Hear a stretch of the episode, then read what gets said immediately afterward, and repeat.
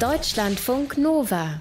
Grünstreifen. Stell dir folgendes vor, du sitzt schön auf der Couch und guckst deine Serie und plötzlich scheppert's Deine Terrassentür fällt in Scherben zusammen und eine Horde Wildschweine läuft durch dein Wohnzimmer. Das habe ich mir nie ausgedacht. Das ist echt passiert vorletzte Woche in Bad Salzuflen in Nordrhein-Westfalen. Wir haben so viele Wildschweine wie noch nie in Deutschland und die sind hier nicht besonders gern gesehen. Sie machen die Wälder kaputt und auch die Felder und die Parks in den Innenstädten, denn sie kommen bis in die Städte rein. Und dass es so viele sind, das liegt vor allem daran, dass es ein Überangebot an Nahrung gibt und die Winter bei uns so mild sind. Merken wir ja auch jeden Tag. Aber mit unserem Wildschweinproblem sind wir nicht allein. Auch die USA haben eine Wildschweinplage und es sind europäische Wildschweine. Tierexperte Dr. Mario Ludwig, wie sind denn die europäischen Wildschweine überhaupt nach Nordamerika gekommen? Also europäische Hausschweine, die sind schon im 16. Jahrhundert durch die ersten Siedler nach Amerika eingeführt worden. Aber die erste Einfuhr von Wildschweinen, das war deutlich später, so Ende des 19. Jahrhunderts, Anfang des 20. Jahrhunderts. Und da wollte man einfach Wildschweine in den USA so als jagdbares Wild etablieren. Und da sind noch andere Wildschweine dazugekommen, die sind so aus Gehegen ausgebrochen. Und die haben dann relativ schnell stabile Freilandpopulationen gebildet. Wie kam das, dass die sich so gut vermehrt haben in den USA, die Wildschweine? Also in den USA gab es einmal sehr gute Nahrungsbedingungen. Wildschweine haben eh eine große Vermehrungsrate. Dann haben die in den USA nur wenige natürliche Feinde. Und so die Experten sagen, in 35 amerikanischen Bundesstaaten, da leben mittlerweile fünf bis sechs Millionen europäische Wildschweine. Mhm. Und die breiten sich immer weiter nach Norden aus. Und das wirklich mit einer super Geschwindigkeit. Also in den 80er Jahren sind die noch so pro Jahr sechs Kilometer nach Norden vorgerückt. Heute sind es schon 13 Kilometer. Und sogar ganz im Norden, so an der kanadischen Grenze, da gibt's auch immer mehr Wildschweine. Wie kommt das, dass das so schnell geht? Also die Wissenschaft sagt, hey, da ist die globale Erwärmung dafür verantwortlich, weil die Winter werden zunehmend milder. Die Wildsäue fühlen sich jetzt auch im Norden der USA wohl. Und die Experten sagen auch, in den nächsten 50 oder 60 Jahren werden die alle 50 äh, Bundesstaaten besiedelt haben.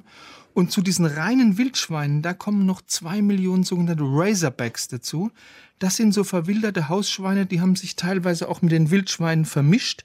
Also so ein Razorback, der ähnelt kaum noch einem richtigen Hausschwein. Also die sind so lang, dünn, in der Schulter sehr hoch, niedrig im Rumpf. Und dieser Name Razorback, der kommt von diesen wirklich in einer Linie hochstehenden Rückenhaaren, also so eine Art Irokesenfrisur. Und das haben natürlich die reinen Hausschweine nicht mehr. Hm.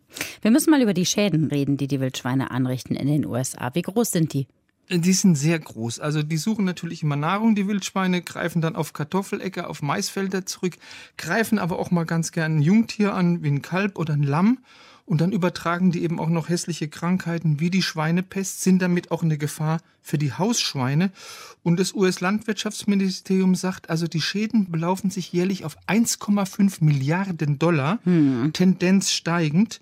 Und gerade mal die 2,6 Millionen Wildschweine, die in Texas leben, die richten Jahr für Jahr immerhin 500 Millionen Dollar Schaden an. Das sind 200 Dollar pro Sau. Das sind ja irre Summen alles. Da geht man ja wahrscheinlich äh, schon gegen die Schweine vor und jagt die, oder? Ja klar, also das amerikanische Landwirtschaftsministerium, das hat den Wildzäunen den Krieg erklärt. Also man will mit einem Budget, Budget 20 Millionen Dollar will man die Zahl der Wildschweine deutlich reduzieren. Und man hat da ganz unterschiedliche Methoden. Also es gibt die ganz normale, klassische Zu-Fuß-Jagd. Dann gibt es in einigen Countys die Jagd vom Hubschrauber aus. Das ist sehr effektiv, sehr kostengünstig. Also die Hälfte aller in Texas getöteten Wildschweine werden vom Helikopter aus erlegt. Dann ähm, hat man spezielle Fallen entwickelt. Es gibt ein sogenanntes Wildschweingift. Das ist aber noch in der Erprobungsphase und eine weitere ganz effektive Methode ist das sogenannte Judasschwein. Judasschwein. Ich nehme an, das gibt irgendeinen Bezug zur Bibel jetzt, also Judas, der Jesus verraten hat. Aber was hat das mit Wildschweinen jetzt zu tun? Ganz genau, ein Verräterschwein. Also da ja. fängt man erstmal ein Wildschwein ein, das wird mit einem Sender ausgestattet und wird dann wieder in der freien Natur ausgesetzt. Und wenn sich dann dieses Judasschwein wieder seiner alten Wildschweinrotte anschließt oder einer neuen Wildschweinrotte anschließt, dann sendet es ja GPS-Daten, kann leicht gefunden werden und die ganze Rotte kann bejagt werden. Und Texas, das, die leiden ja ganz besonders unter den Wildschweinen. Die versuchen jetzt gerade diese Wildschwein, mit dieser Wildschweinplage gleich zwei Fliegen mit einer Klappe zu schlagen. Also das Fleisch von den Wildschweinen, die von den Behörden erlegt worden sind, die werden den örtlichen Lebensmitteltafeln gespendet. Also da wird nicht nur die Plage reduziert, sondern es wird gleichzeitig auch bedürftigen Texanern geholfen. Haben die es gut? Lecker. Ja, Ich liebe Wildschwein in Altbiersoße. ich auch. Hm. Verstehe gar nicht, warum die da so ein Problem haben. Die haben doch alle eine Knarre. Können die doch Ja, alle selber wahrscheinlich, schießen. wahrscheinlich nur Colts oder Maschinenpistol und Schnellfeuergewehre, was man als Amerikaner halt so hat. Dr. Mario Ludwig war das über die Wildschweinplage in den USA. Deutschlandfunk Nova. Grünstreifen.